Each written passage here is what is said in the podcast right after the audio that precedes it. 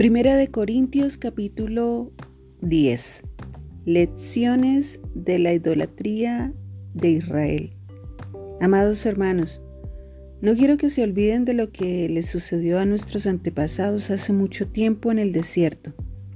Todos fueron guiados por una nube que iba delante de ellos y todos caminaron a través del mar sobre tierra seca. Todos ellos fueron bautizados en la nube y en el mar como seguidores de Moisés. Todos comieron el mismo alimento espiritual y todos bebieron la misma agua espiritual. Pues bebieron de la roca espiritual que viajaba con ellos y esa roca era Cristo.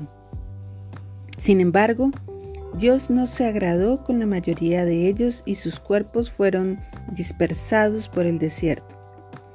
Esas cosas sucedieron como una advertencia para nosotros, a fin de que no codiciemos lo malo como hicieron ellos, ni rindamos culto a ídolos como hicieron algunos de ellos. Como dicen las escrituras, el pueblo celebró con abundante comida y bebida y se entregó a diversiones paganas. Y no debemos cometer inmoralidad sexual como hicieron algunos de ellos lo cual causó la muerte de 23 mil personas en un solo día. Tampoco deberíamos poner a prueba a Cristo, como hicieron algunos de ellos, y luego murieron mordidos por serpientes.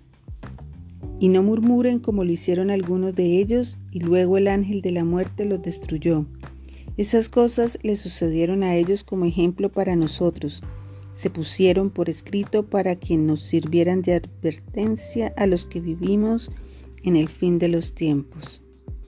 Si ustedes piensan que están firmes, tengan cuidado de no caer.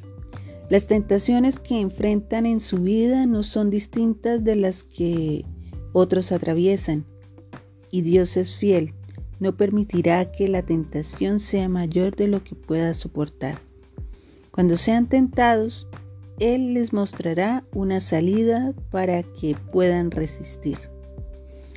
Por lo tanto, mis queridos amigos, huyan de la adoración a los ídolos. Ustedes son personas razonables.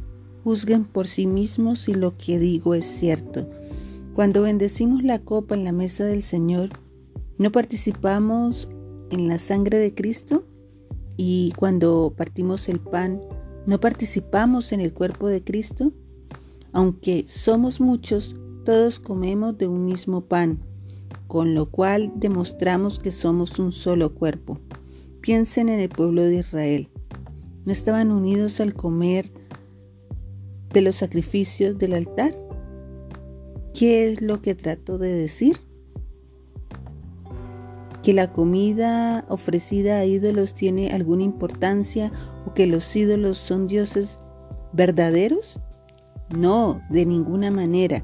Lo que digo es que esos sacrificios se ofrecen a los demonios, no a Dios. Y no quiero que ustedes tengan parte con los demonios.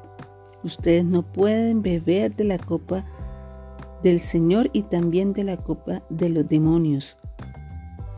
No pueden comer de la mesa del Señor y también de la mesa de los demonios. ¿Qué?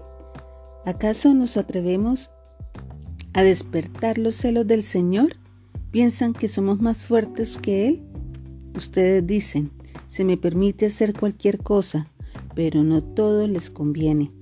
Dicen, se me permite hacer cualquier cosa, pero no todo trae beneficio. No se preocupen por su propio bien, sino por el bien de los demás. Así que pueden comer cualquier carne que se venda en el mercado sin preguntar nada por motivos de conciencia, pues la tierra es del Señor y todo lo que hay en ella. Si alguien que no es creyente los invita a cenar a su casa, acepten la invitación si desean. Coman todo lo que les ofrezcan sin preguntar nada por motivos de conciencia. Pero supongamos que alguien les dice, esta carne se ofreció a un ídolo.